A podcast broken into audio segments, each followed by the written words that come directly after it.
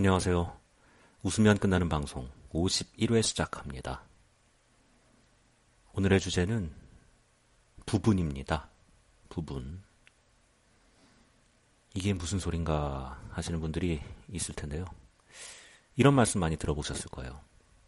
음, 고객님들께 불편을 드린 부분, 있는 부분, 양해를 부탁드리는 부분이 있다는 부분을 말씀드리는 부분입니다. 이런 식의 말투, 이상하게 요즘 좀 유행하는 것 같아요. 어디 서비스 센터나 아, 동사무소 이런 데랑 통화를 하다 보면 왜 이렇게 부분이라는 말을 많이 쓰는지 모르겠어요. 언제부터 이런 건지. 제가 언젠가 어떤 세미나에 갔었는데 아, 못 견디겠더라고요. 강연하시는 분이 한 다섯 마디마다 계속 부분, 부분 이러는 거예요.